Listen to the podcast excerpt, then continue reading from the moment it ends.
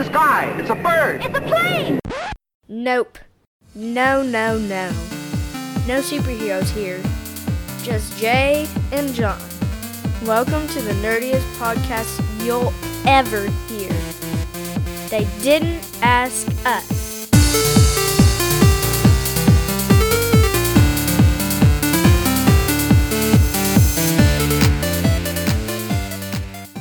Hey everyone, welcome to another episode of They Didn't Ask Us. I am Jay, and with me, of course, is my co-host... Wait, you're not John. I'm not John, for sure. We have a special guest for half the show anyway.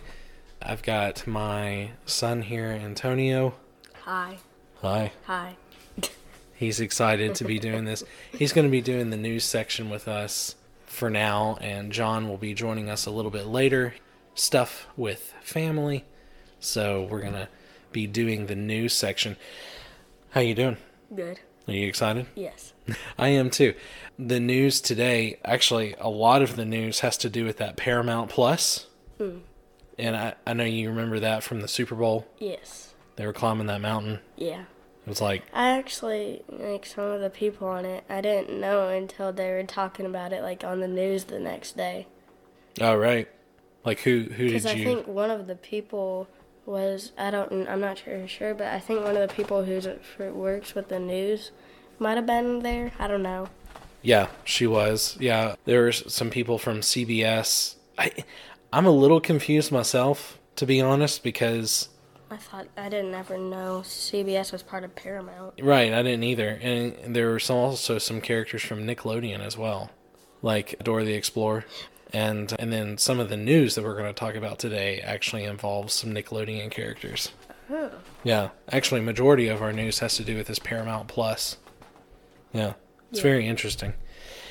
But to kick things off, let's go ahead and start with the kids' stuff. So first up, Avatar Studios. So they are about to create the Last Airbender universe. Fun. Interesting. Yep. Nickelodeon has launched Avatar Studios, a new division run by Michael DiMartino and Brian, I'm going to butcher his last name, but it's Konitzko. Okay. They're the original creators of Avatar: The Last Airbender. Right.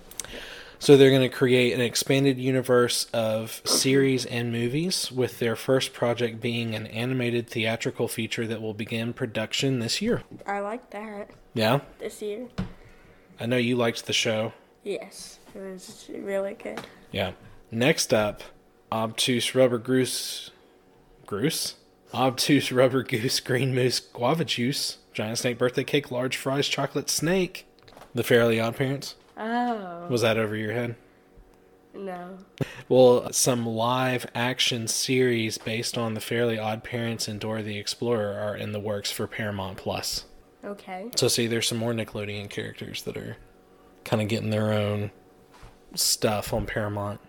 Yeah. Whatever that means. It's kind of just like a sound I do. I know you're a fan of Halo. Yes. You've played it? A little, yeah. You still haven't finished it. No, but okay, I know I played a lot of, like, the online stuff, but, like, there's a few days where I would, like, I think a couple weeks straight, I would just play 2 hours of Halo. And I mean, like, you think I haven't gotten far, but I think I've gotten far. Mm. I mean, I know you've gotten farther than me in the game, but it's fun. Well, how about a live-action Halo? Like a movie or a show? A TV series. I don't know. Well, it's moving from Showtime to Paramount Plus and is going to premiere in the first quarter of 2022. Okay. Yeah. I mean, I'm not sure if I'm going to watch it, but... You don't think so? I probably will. I mean, you love Halo. Yeah, I do. And I got a feeling they'll probably keep it for the kids. Well, the games certainly are. Yeah. I mean, sure, there's... One game. Guns and... There's one game rated M. Oh, really? I think. Which one? I don't know. Oh. I know because the Master Chief Collection, it's rated M. Oh, interesting. Like the whole collection. If I'm correct. I might be wrong, but I believe it's rated M. Well, I'll have to check that out. But I think it's just one game. The Master Chief Collection? Yeah. I'm not sure. I think so. Well, one more bit of news for the Paramount Plus. New Paranormal Activity and Pet Sematary movies are in the works at Paramount Plus. I know you're totally going to be watching that. Yep. Paranormal Activity will be a sequel, while Pet Sematary will be a prequel origin story to the Stephen King classic, which your mother and I watched the newest Pet Sematary. It was not very good, but a prequel movie might be interesting. Might be what it needs. Might be, yeah. But it was a very interesting story. Now, the Paranormal Activity, honestly, after, like, the second one, I kind of lost interest. It just kind of got ridiculous after that. I don't even know what that is. Yeah. Probably for the best. Have aliens? Yep. Cool. No. Oh. I mean... No, it's like... It's paranormal, so it's all the, like, ghosts and stuff. Oh. I mean, the scariest thing you've watched so far is Stranger Things. Yeah, is it like Psych? Like where that one episode where it's like she is upside down and she crawls. Like, oh, is it like that or what is that movie? That was from The Ring. Yeah. I just wondered if it was like that. No, this was before your time, but this was in prime of my time. Rugrats. Okay, I've seen, like, some of it. Okay. Not looking back, rewatching old episodes, it wasn't the best show, but... Even I don't like it. For the time, it was hilarious. But they are creating a new Rugrats series that will also be coming to Paramount Plus. Which, do you think we'll even get it? What, Paramount Plus? Yeah. I mean, if there's good stuff on there, maybe. I guess, I don't know. It's one of those things where I don't want to spend any more money on more streaming services. We just got that HBO Max, too. Oh, we got it, like, I thought we only had it for, like, a month. Well, that was the plan, but I forgot to cancel it, so. We have it another month? We got it for at least a while. We might as well start watching Batman the Animated Series. That's true.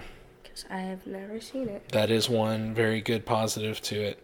So do you want more Paramount Plus news? I mean, I guess so. Because that's all we got. I promise this is the last bit of Paramount Plus news. Now, Paramount Plus... Okay, so you know, or you may not know this, Antonio, but HBO Max, you can get HBO Max and you can watch some new movie releases. Right. Same day. Right, like it's instead of going to the movie theater. Right. Yeah. Okay. Paramount Plus is going to do the same thing. Okay. Now, their movies that are going to come out this year are A Quiet Place Part 2, which... I've heard that's going to be... A Quiet Place, the first one is amazing. It's really, really good. I've seen, like, the monsters that are in it. Oh, man, it's creepy. They look like naked monkeys. Aren't monkeys naked anyway? I mean, I guess so, but they're just bigger and taller. Oh, and they don't and hairless. Have eyes. Yeah, they don't have eyes. Yeah, but it was a good movie. They don't even have ears though. No, their head is one big ear. Oh. Yeah, they like see Why sound. Why does it look like an ear? I mean, it's kind of like the Demogorgon on Stranger Things. Like its mouth opens up. Yeah. So it's like kind of the same thing. It's like its big ear. Yeah. Yeah. But another movie that's going to be coming out from there is Mission Impossible 7. I've only watched the first one. You haven't even watched the first one. The only one you watched with me was Fallout, I think. Yeah, because he jumps out of the plane. Except, doesn't he do that in every one? Yeah, he does something crazy in each one. Well, he was in the helicopter. Yeah. Yeah. Yeah, I remember that. Yeah. Paw Patrol. The movie. Charles. I know you're pumped about that. Totally. Because who was it that wanted Paw Patrol toys for Christmas? Charles. No. I didn't want them. I asked them because the cars look cool. The cars were cool. I don't care about any of the characters or anything. Uh-huh. I just like the cars because it's cool. It's neat. They have flying cars. Yeah, that is cool. I mean, I don't see any flying cars anywhere else. Well, Paramount Picture titles will debut on Paramount Plus streaming service 45 days after their theatrical release dates. 45? It's a very specific number. The theater. Well, or you can just wait. That's true. That's an excellent point. Or you can just wait a little over a... I mean, that's basically a month and a half. A month and a half, and Paramount Plus will have those. Well, HBO Max is better at getting them, I guess. I'm not going to say who's better and who's worse. I mean, don't get me wrong, both are probably going to be good, but HBO Max, apparently they're going to have them the day it comes out. Well, they got all the DC stuff, too. HBO Max? Paramount? Which one? HBO Max. Oh, that's good. Yeah. Oh, that's why they... All right. Now, this is another one that you probably have no interest in, but Survivors Take All in the first teaser for Zack Snyder's new zombie movie, Army of the Dead, coming May 21st to Netflix. This is interesting because he did the remake to Dawn of the Dead. No clue what that is. And it was a pretty good movie. So I'm interested to see what they do with this one. Wow, I'm so excited. I can see it all over your face. I know. I'm so excited I can't even talk. Now, I know this you will be excited for, the Disney Plus series in the release dates. First off, The Falcon and the Winter Soldier. Right, but I'm looking forward to that. Yeah. Okay, March 19th. This year? Uh-huh. Oh, yeah, that's really soon. No, it's only 19 days away from right now. Today's... It's the 28th. Tomorrow's March 1st. Oh, it is? Yeah. The Mighty Ducks Game Changers. Not really pumped about this one. I'm not aware of Mighty Ducks. Well, Have you not seen Mighty Ducks? I started to watch it, but I got bored with it. Yeah, it's not the best movie. Isn't there a show, too? There was a strange animated series that they made, and it was like... They're all superheroes? Yeah, but they're like literal ducks. Yeah. Humanoid ducks. Mm-hmm. But they wear like hockey stuff. I didn't have any interest for it. Yeah, it was weird. The Bad Batch, May the 4th be with you, is when that comes out. Oh, cheesy. May the 4th be with you. Well, it's perfect. I know it's perfect, but it's also cheesy. Who came up with that? Just Lucasfilm, probably. Yeah. It was a marketing ploy, for sure. Get everyone to watch Star Wars. Now, this one I know you're excited about. High School Musical, they've got their series coming out. Wow. Really excited. Yeah. May 14th. Yay. So excited. Loki. Yes, I'm actually excited about that. Okay, the Loki series comes out June 11th. Kind of. Be here before Monsters at Work, Pixar's first animated series about Monsters, Inc. Ooh, because they kind of just left you hanging. July 2nd is when that comes out. Okay, I'll probably watch some of that. Yep. Now, this one, I'm not really sure what's going to happen. It's a series based on the show or movie that I know you haven't seen, Turner and Hooch. It's about a boy and his dog. It's a guy and his dog. He's like a cop, I think. Huh. It's been so long since I've seen that movie.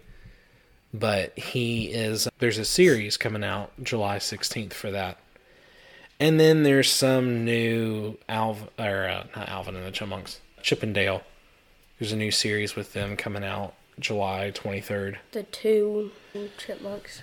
The funny chipmunks, yeah. The ones with the red nose. Yeah. Who looks like Rudolph. Yeah. I always think Rudolph the red-nosed chipmunk. That's it. Yep. Yeah. We should make a song about it.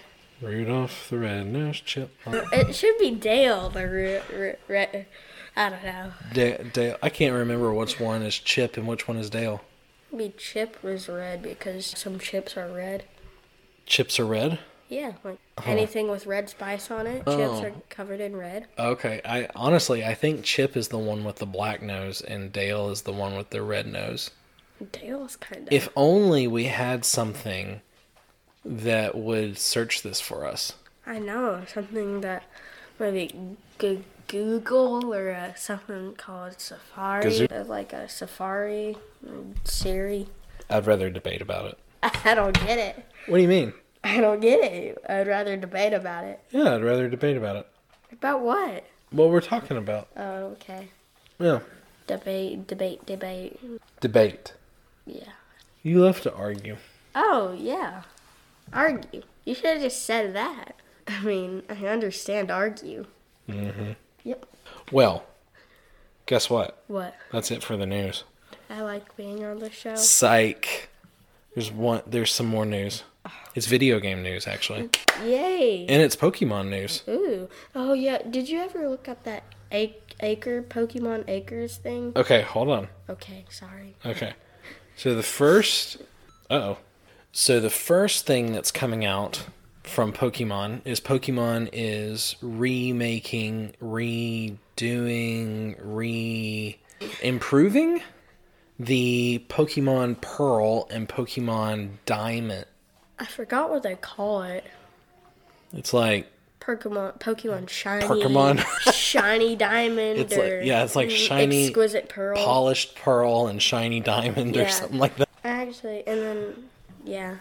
So that's, I might get it. A little bit, which comes from the Sinnoh region is what I want to say. Well, Sinnoh region. Isn't Sinnoh? Because Sinnoh region had, like, if I'm correct, had Piplup and all those things. Maybe not. I'm not sure. I don't know. Sinnoh region. I'm not very familiar with all that. I never watched Sinnoh region 1. Here's the one I'm more excited about. So, you know that... what's the... I can't remember his name. What's the Pokemon that's like the Pokemon god? Mewtwo? No. Mew? No. He's like white and he has like the gold halo thing around his waist. He's got four legs. Oh, yes. Art, it's, yeah. It starts with an A. Arceus? Arcane? Yeah. No, Arcane. Arcane? Maybe it's Arcane because when you said Arcane, I thought of Grouthy and... what it evolves into, RK9, right? Is it RK9? I mean, it would make sense to me. Well, I had it on Facebook. Do you want me to go check it? No. Because I have my Switch news that it tells you all about new Switch stuff. Okay, here we go. I'll just read it verbatim.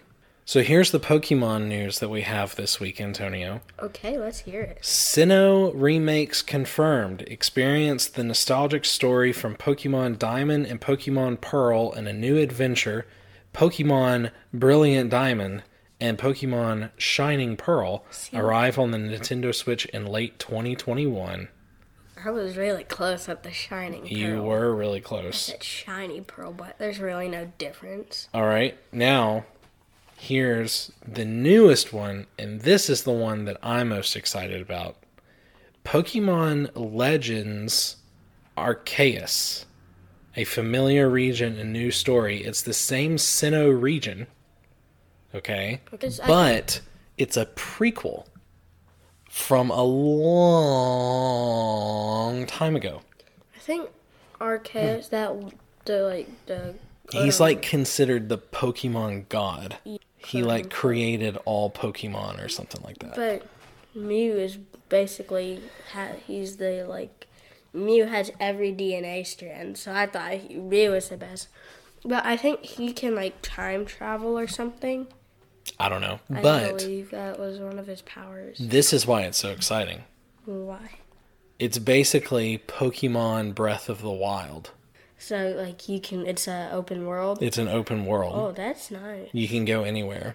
That's nice. Well done. Okay, so, I always, every new Pokemon game, because I'm like, does it have this? Because in the shows, whenever the person says, use this move, it actually looks cool. But when you play the game and you use the move, it's super boring. So, will it look like the show, like, in the moves?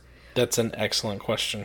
Because, like, when they use Brave Bird in Pokemon, I think it looks really boring. But in the show, the bird flies up in there and spirals and turns into a ball of, it's like a light and shoots at the thing. Mm-hmm. I've always wondered that. I've always wanted a game like that.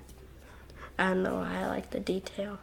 I don't know. I don't have an answer for you, but I do know that the last little bit of Pokemon news is they are remaking They are remaking Pokemon Snap, which was an N64 game where you were a Pokemon photographer and you would go around the world and take pictures of all the Pokemon. See, I thought they already had re-released it on the Switch. No, they are remaking it and like making it more of an open world kind of thing.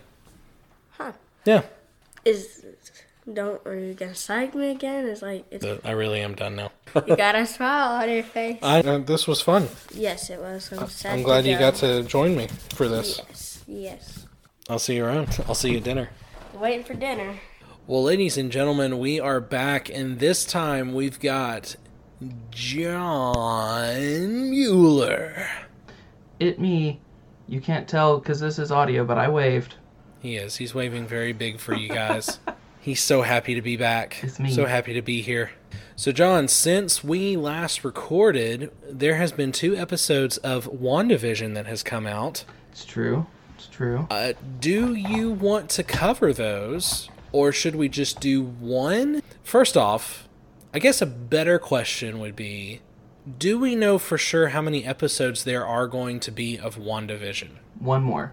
For sure, we know that? That's all that is scheduled. Okay, so next Friday is the last episode of WandaVision. To my knowledge, March 5th is the season finale for season 1.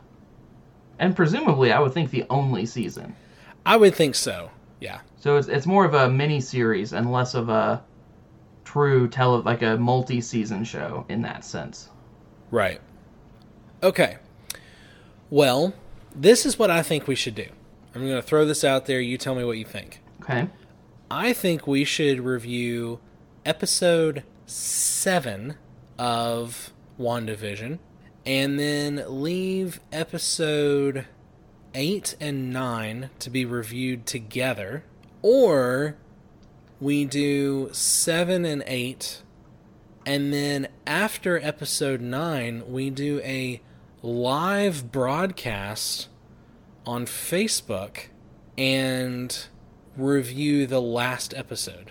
I think doing 7 and 8 together is better because then we could review 9 and the season as a whole. Okay. So it would be working out the logistics of Facebook Live. I imagine it would function similarly to what I do, doing like screen capture and things like that. So it would just be working the kinks out. Okay. Yeah, because I would really like for us to try to do that if we can, to do some sort of... Even if it was just we released an extra episode just reviewing this season as a whole for WandaVision, I think that would be fun. Okay. Yeah, I think I'm in. Sweet. It gives me more time to figure out what was wrong with my microphone. Well, so, my goodness... Episode 7 and 8 of WandaVision. Man, that was something. It was. They've definitely been building throughout the entirety of the season. I'm sorry? I just said spoilers, by the way. Oh, absolutely. We are somewhat famous for being very spoiler-filled, so... Of course. That's definitely a good... If you're encountering us for the first time, it's a good, like, hey, you should know this going in. Yeah, we have built this podcast with the assumption that our listeners have already watched or read or listened to whatever it is that we are reviewing. And I think that's better. That it's a lot more fun, I feel like, to not dance around like, these are things that could have happened, I don't know. So it's, as a content standpoint, I feel like it's better to be spoiler-filled. So from that vein... 7 and 8 were good and they were important, but they were also kind of disappointing. A little bit, yeah. I mean, it was definitely building episodes that are definitely building up to the series finale, season finale. I do think you could probably call it series finale. I don't see how there could be a season 2 from this. Yeah, I've never seen how there could be a season 2 from this, to be honest with you. Because going into the show, it's been said that WandaVision is a direct lead-in to Doctor Strange. And I don't see how you come back from that point. So, potentially another show, maybe like a Loki, you could do a season 2, or like Falcon and Winter Soldier. You could make that kind of gritty political thriller drama have as many seasons as you want it to, realistically. But yeah. WandaVision, I think, has always had a shelf life. Yeah, definitely. I agree. Well, let's go ahead and just talk about just some of the major reveals from at least episode 7.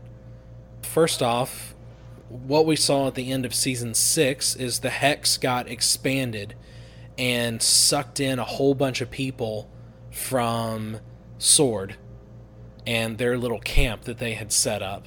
And they were all turned into circus folks, and which was entertaining and fun to see, especially Darcy being, we find out that she's like somebody who helps with the, she's like a magician or something. She's an escape artist. Escape artist, that's right. So she's all locked up in chains and everything, which is comical. But so Vision shows up. He also got put back together once the Hex was expanded. And he wakes up and is kind of like everybody else, is kind of like, what the heck just happened? And finds Darcy. And so Darcy, he wakes her up. And then for the next, like, really half of the episode, she's basically just filling in everything that Vision is missing. Because there's pieces of his memory that are just completely gone. And so she's basically just rebuilding it for him on what has transpired since he passed away. Really, from the moment he passed away, because he didn't even remember that. I would say even from his inception, because he has said earlier in the season he has no memories before Westview. So she's filling him in on what Ultron was and who Ultron was and why Vision came to be. Mm-hmm. And the things from there up until the snap at the end of Infinity War. Right. So that was the first major reveal. Second major reveal is our lovely... her name escapes me. Agnes. No, not Agnes. No, not Agnes. Catherine. Yeah. Yeah. When she goes through the Hex. Oh, Monica. Yeah, Monica. What's her last name? Rambeau. That's right, Monica Rambeau. She pushes through the Hex, and she gets powers. She does. Sure enough, I think we called it. I feel like it was just one of those assumptions, given who her character is, and the necessity of creating more characters for Captain Marvel too. Yeah. So we don't really understand what her power set is. We know that she can almost see, like her eyes. She can almost see like. Power? She sees maybe? She sees or the electricity? Energy. Yeah. She has a power list in the comics. She has things that she can do, but until it's defined in the MCU, I feel like it's just kind of pointless to guess what she might or might not be able to do, because it's probably going to overlap a lot, but it's almost certainly going to be a little bit different. Yeah. Anyway, she comes in, she's got powers. She confronts Wanda straight up. Wanda is losing control of her powers. Things are starting to fall apart.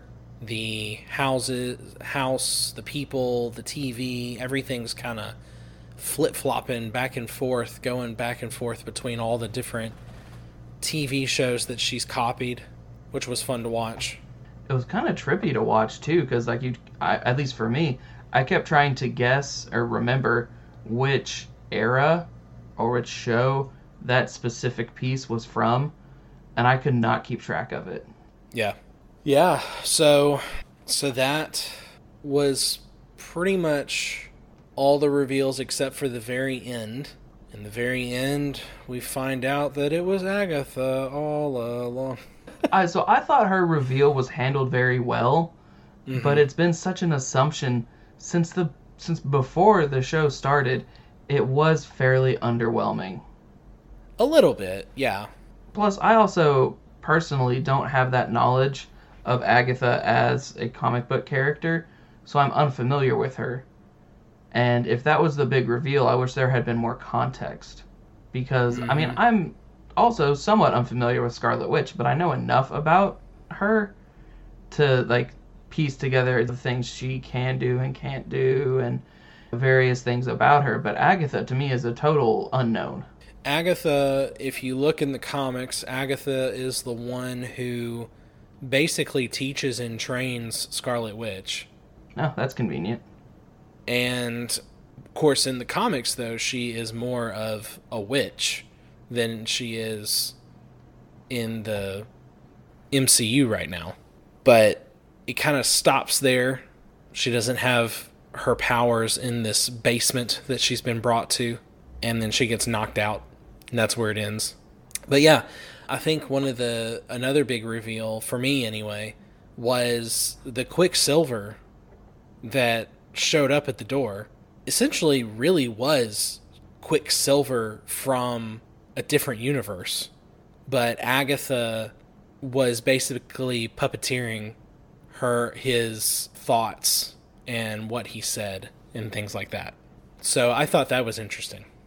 Yeah, the little montage they had of her behind the scenes kind of accentuated the TV show aspect of it. I thought that part of it was cool. Yeah. But yeah, she's definitely been the one.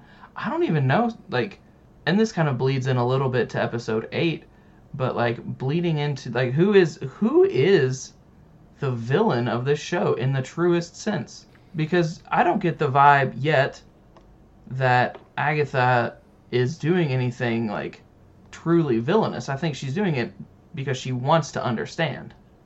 Yeah, because what we get, that's a great segue into the next episode, because episode 8 is them exploring. Agatha wants to know. She's like, how did you become so powerful? How are you the most powerful witch? And, of course, Wanda is like, I'm not a witch. Yeah. I'm not a witch. I'm not a witch. I'm not a witch. I'm your wife. Oh, she's a witch. She looks like one. That's just rude. Okay, we did do the nose and the hat, but she's a witch. She wants to know. She's like, how did you become this? How did you become this powerful? So what do? Agatha kind of sets it up for her to explore her past, and is like basically trying to push her to the moment that she created the hex, so that she can see, like, who trained you? How did you become this powerful? Well, then she finds out that what happens is this Infinity Stone awakens this power that she already had within her, and which is actually kind of what a lot of people had already said, that it wasn't so much that the Infinity Stone created the powers as much as it was that the Infinity Stone just unlocked them. Or kind of accentuated them. Yeah, because that's what a lot of people have said. Like, technically, she could be a mutant, but she needed that little extra kick to awaken the mutant gene. So, which is essentially what happened. So, that was cool to see that.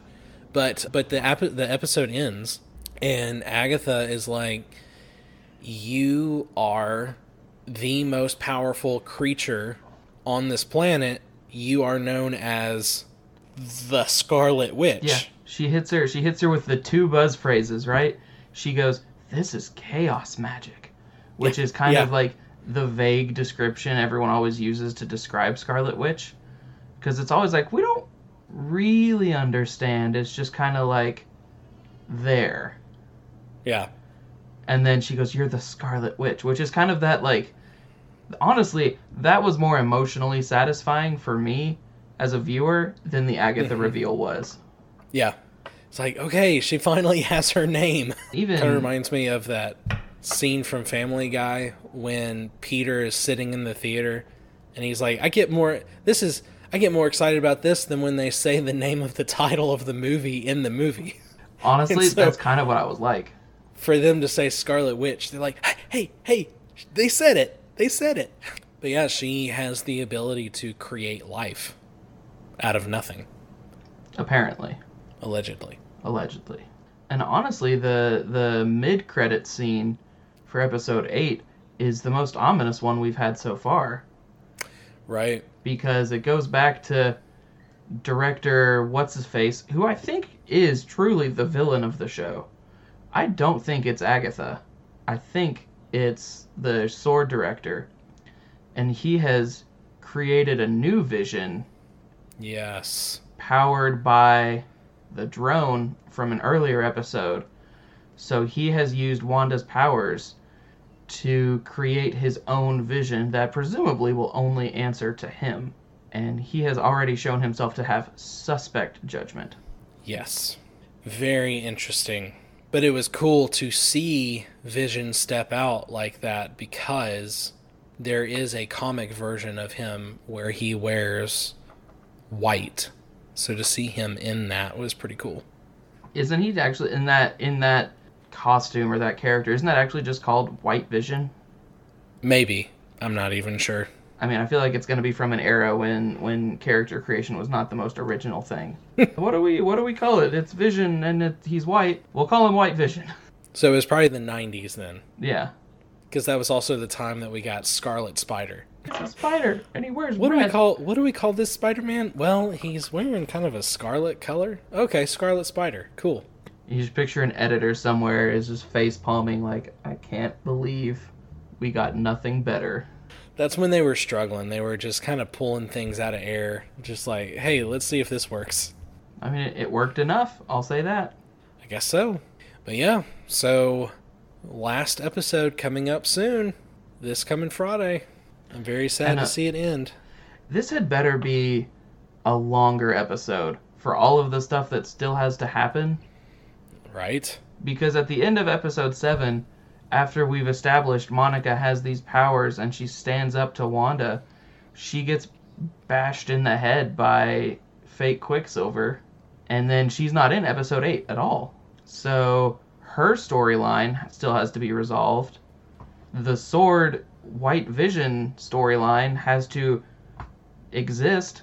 Like, it's not just it has to be resolved. It has to have the whole arc still. The beginning, climax, and end of that storyline has yet to happen, and eventually it is going to lead into Doctor Strange. So there's going to be some type of cameo, and I don't know. I don't think it's Cumberbatch, but I think it's going to be someone. Well, I am very intrigued to see what happens. I'm like you. I'm thinking it's got to be at least an hour long next episode. Because now, it's probably going to hit the ground running, like from the very beginning. I think it has to. It's just going to be like, boom, hit you in the face, full force. But I don't know. I'm interested to see what... I think it was also interesting to see Wanda go to Westview before it was her version of Westview. And it's just kind of this sad little place. Like, there's nothing happening. Everybody looks depressed. Like, yeah, well, I think the timing of it has something to do with that, too. So she has a deed to property in Westview where she and Vision were going to live. And that deed had to have happened pre-snap because Vision had it. And obviously, Vision hasn't done a lot in the last 5 years in MCU time. So when Wanda comes back, then... not only does she have to fight the climactic end battle of Endgame, but she also has to try and pick up the pieces of her life after that, which is really where the show not starts, because it starts a little bit after that, but she goes to that house, and the house is not it's a lot. There's not even a house on it.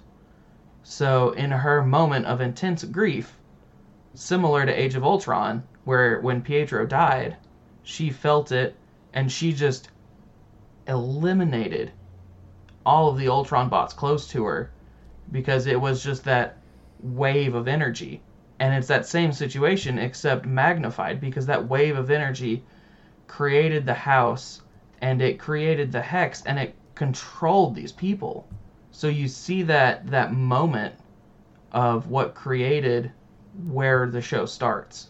And it's just, she, honestly, Jay, I tell you what, she could have used a very, very good therapist. Like, she has a lot to unpack. She does. She's that, do you have that book, the picture book with the dinosaur on it? where it says all my friends are dead. Yes, I do. Yeah, that's Wanda. Yeah. Yep. So her family, her brother, her robotic boyfriend. They all gone. Yeah. I have a question for you. Okay. And we'll end the WandaVision discussion on this. If Vision had still been around after Thanos had snapped, would Vision, would he have even had the threat of disappearing? Or would he still be around because he's not really a living thing? Are you asking in the sense of if they had been able to successfully take the stone out and he would live? Yes. Live, in quotation marks. Would he have been eligible to be snapped? Yes. I don't think so. I don't think so either. You don't hear anything about half the microwaves on the planet being snapped. That's terrible that you just compared Vision to a microwave. From a comparison standpoint, they are both machines. You're right, yeah. So he might have a very advanced AI that has personality and it has the beginnings of emotion. He was walking his way there. Yeah. But in terms of living thing, I don't know that he would qualify. Okay. Yeah, I didn't think so either. I just wanted to know what your take was. Well, moving on from the Marvel universe, let's jump into the DC universe because we are going to be reviewing today Superman Red Son, the animated movie which came out just last year, and the graphic novel which came out way before that. I can't remember the actual year that came out. I'm looking it up. Publication date 2003. Okay. Yep. And so we're going to be reviewing those, doing the comparison thing, seeing which one was better or worse, or do they each hold their own? We shall find out on the next episode. No. Please stand by.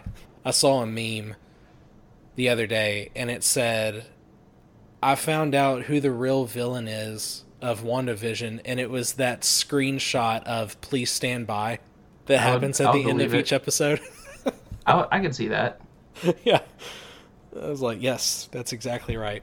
So, John, should we start with... Well, I think last time we did this, which we did this with Hush, Batman Hush, did we compare the two? Is that pretty much all we did? I think we did a brief story overview and then kind of compared the two. Okay. So story overview is this takes place in a universe where Superman lands in Soviet Union Russia instead of Kansas. Boom. There you go.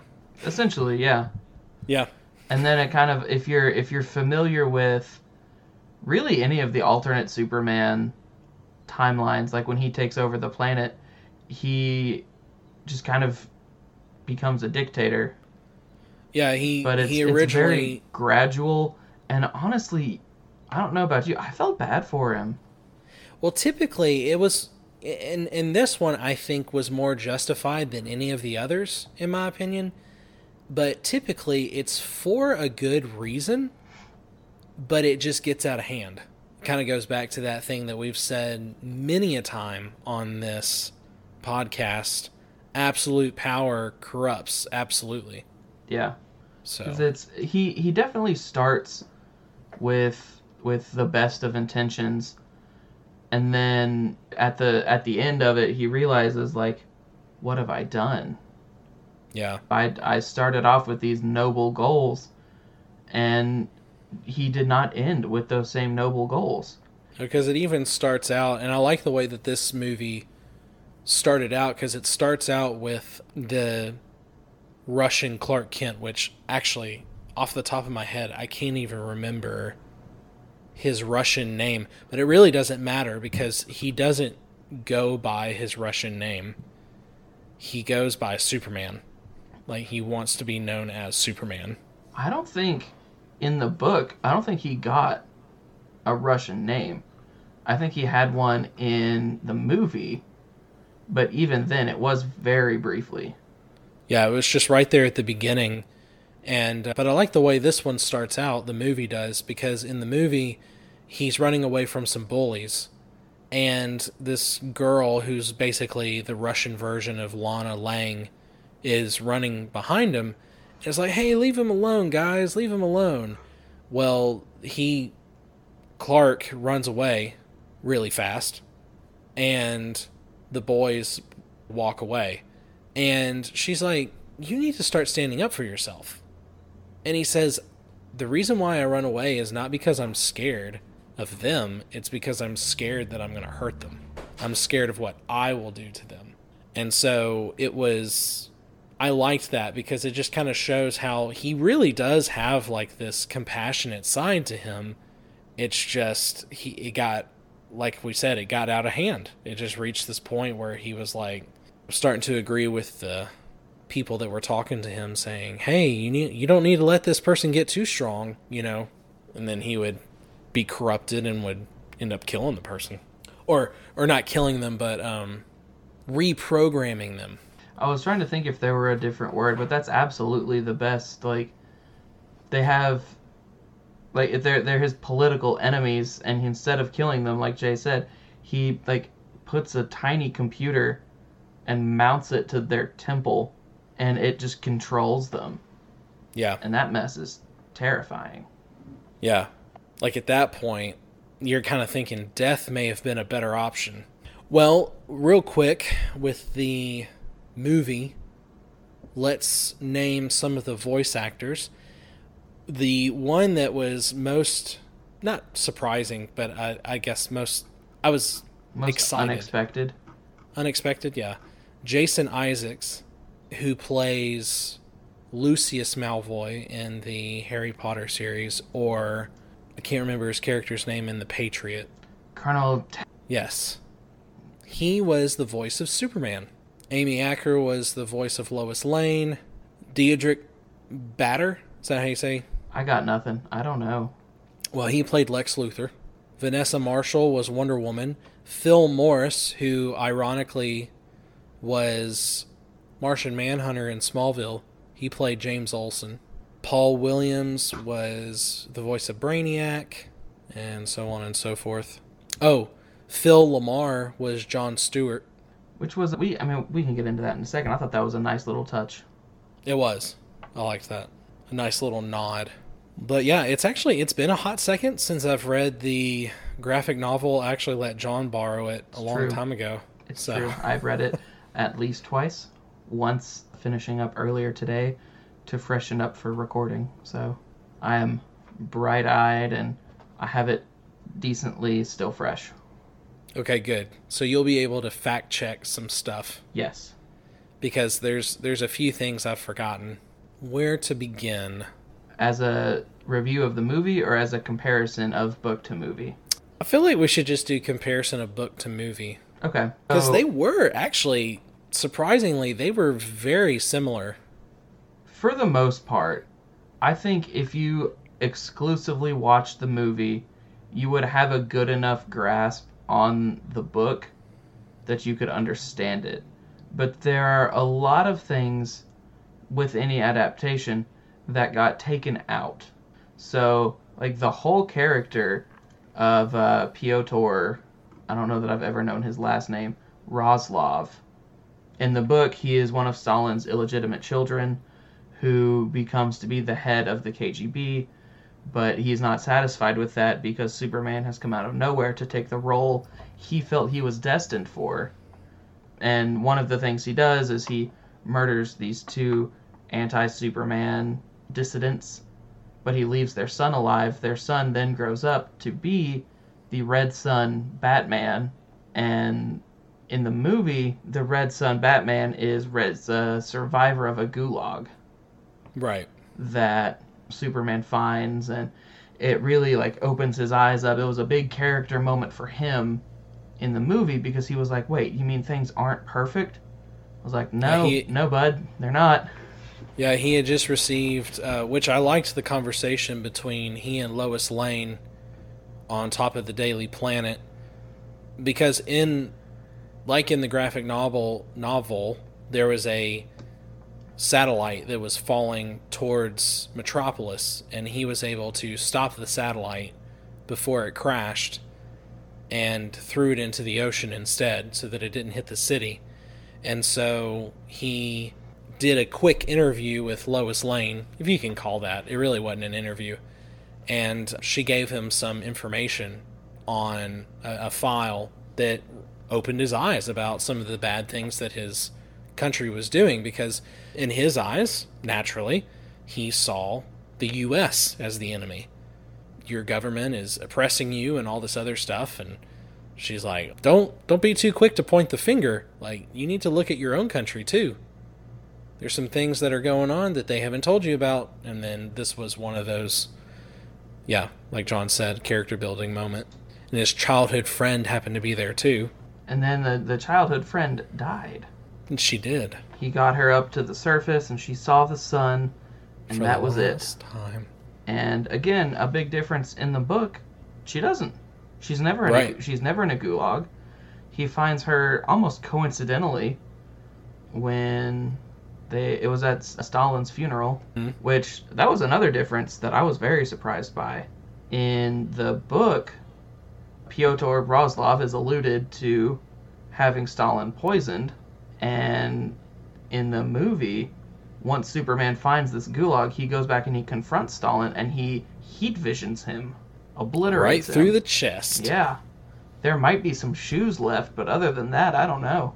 And I thought that was a very telling difference, because the book takes place over a series of decades, and the movie is much more faster paced. Yes, it is. It only takes place basically through like the 70s and 80s, I want to say. I think so. Yeah. Because they do a few time jumps and they'll give the year. But yeah, I thought that was interesting because that just kind of showed, I don't know.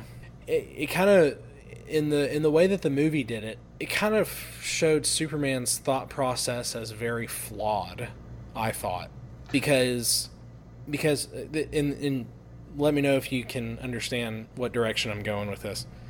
But in the comic, he still, like, when Stalin dies, he still kind of has that a little bit of respect for Stalin and still kind of looks at his original plan and was like, no, he still had a good plan, which is why he still stayed in with Russia, right?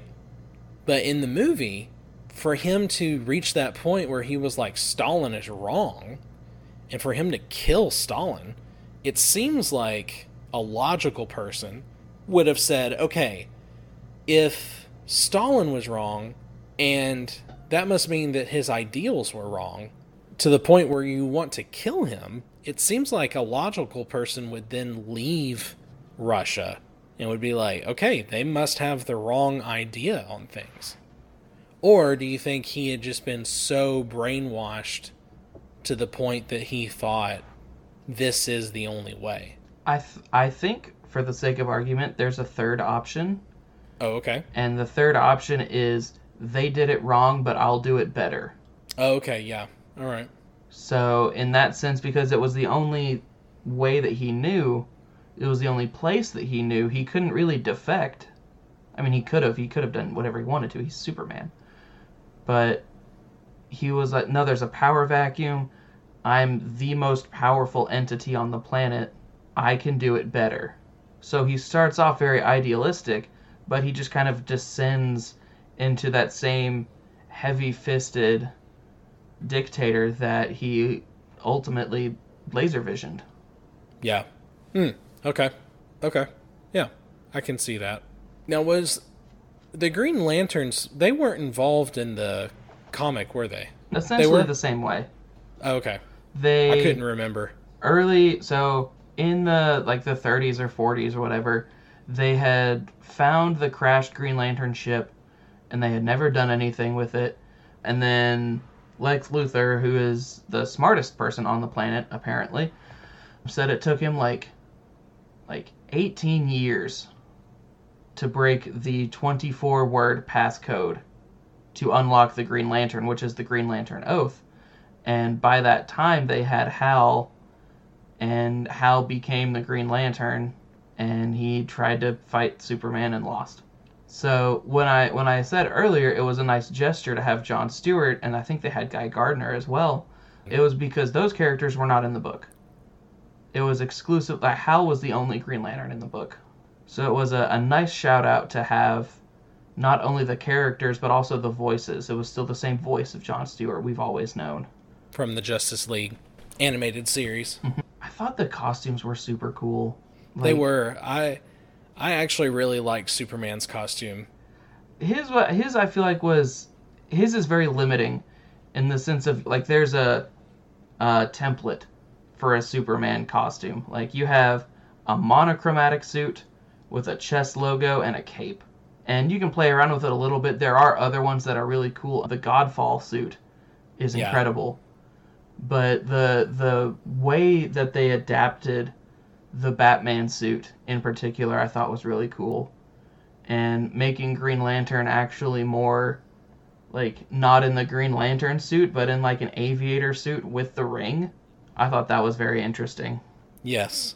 Because before I read Red Son, my only exposure to it was through Injustice, where the Red Son suits are available as costumes for the base characters. I like his costume because... I like Superman's costume in this one because it looked like a general's outfit he had. Like the soldier's uniform. Yeah, the soldier's uniform. So I enjoyed that. I like that. Wonder Woman's pretty basic. Really wasn't much different. Of course, she comes back later. She gets in that scene where, of course, fast forward. So I guess we should set up a little bit of story. So for those who haven't read it or haven't seen it, what happens basically is you have Superman. He lands in Russia, and he's raised under Russia belief and socialism, and then he grows up, and his symbol doesn't have the S, but instead has the sickle and hammer that Soviet Union Russia had for so long. And so Russia is doing what they do best and trying to get using as much propaganda as they can to get the whole country unified and making them seem stronger than they are. Of course, in this case, they actually are really strong because they have the strongest man in the world on their side. And obviously, the US of A, our wonderful country here, sees that as a threat. So they're like, hey, this is not very good. They could very easily send Superman over here and destroy us at any time. Of course, Superman then ends up saving the country, or saving Metropolis anyway, and kind of said, hey, I'm here for the whole world. I'm here to protect everybody. Of course, Lex Luthor is not going to fall for it. And he's like, no, I don't think so. And he's like, you're an alien. You're not only an alien from out of the country, but you're an alien from out of this world. And I'm going to stop you and make sure that you're not going to get away with stuff. So Lex Luthor starts developing all these new ways to try to stop Superman. Lex Luthor tries to find all these ways to stop Superman, so he sends a Brainiac copy. He sends... essentially a Bizarro. Yeah, basically a Bizarro. It's their version of Superman, but of course he mutates into this creature. In the movie, that was intense. Like, that was crazy. By the way, this movie, because we do try to promote stuff for our kids, this movie is not the best movie for kids. I mean, your older kids would probably be good. It's rated PG-13, but definitely more on the 13 side of that. As best as I noticed, it was just some profanity. And I mean, humor, comic book violence, yeah. But, I mean, it wasn't anything... You do what you want your kids to do, but at the same time, I know I'm probably not going to let my son watch it. Although he did read the comic, I think. Maybe he didn't. I don't remember. But anyway, so fast forward, and eventually Wonder Woman gets involved. Superman develops a relationship with her. Nothing romantic, just a friendship. Because she did come from an island of nothing but women, so you do the math.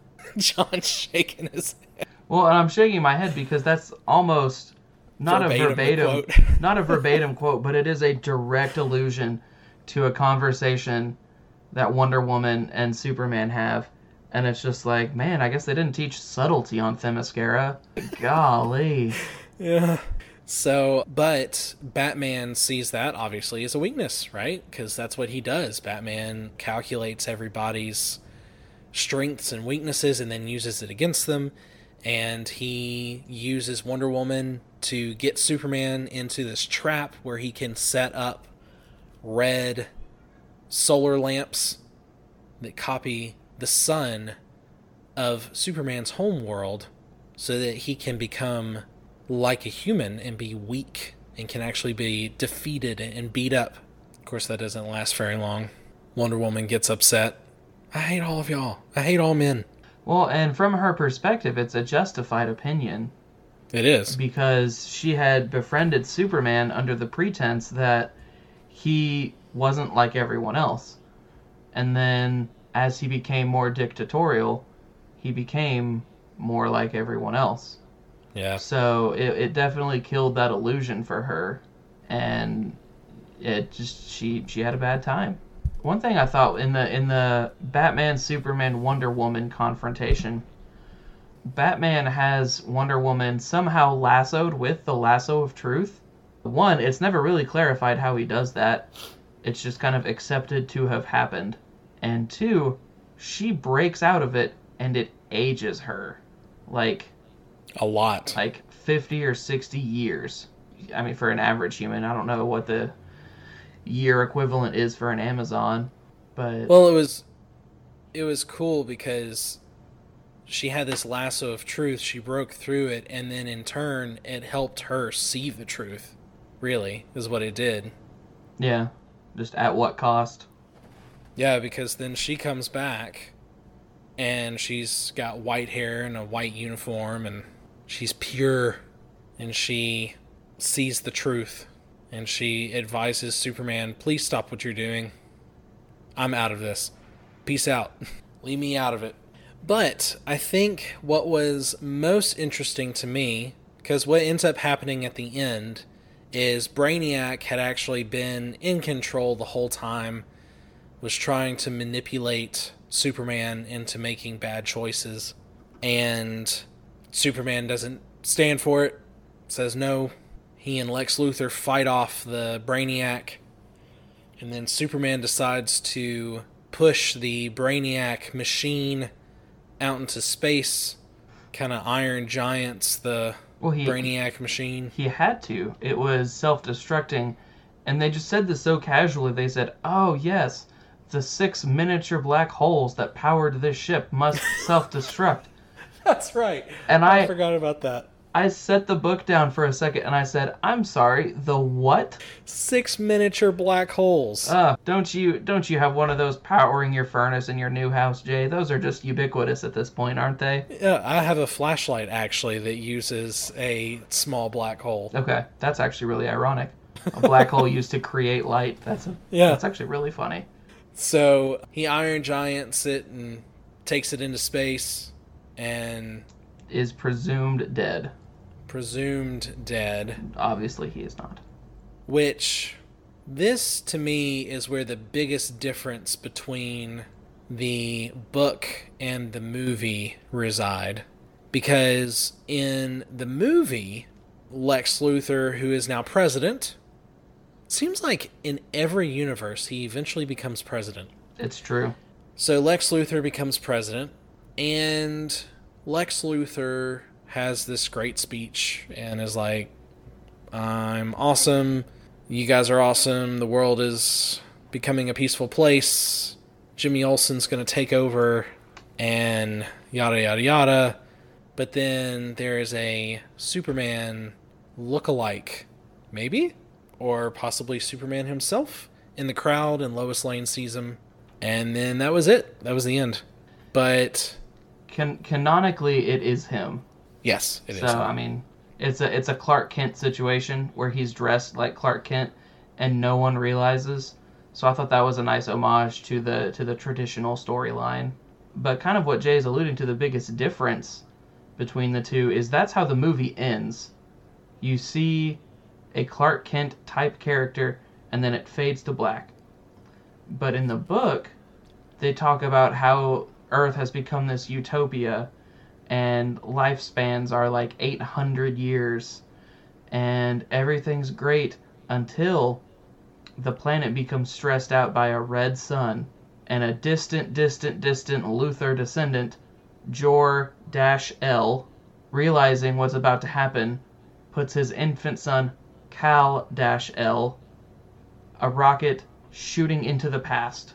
The final panels of the comic book depict the spaceship landing at the beginning of the book in Ukraine in 1938. So it has all been cyclical. Yep.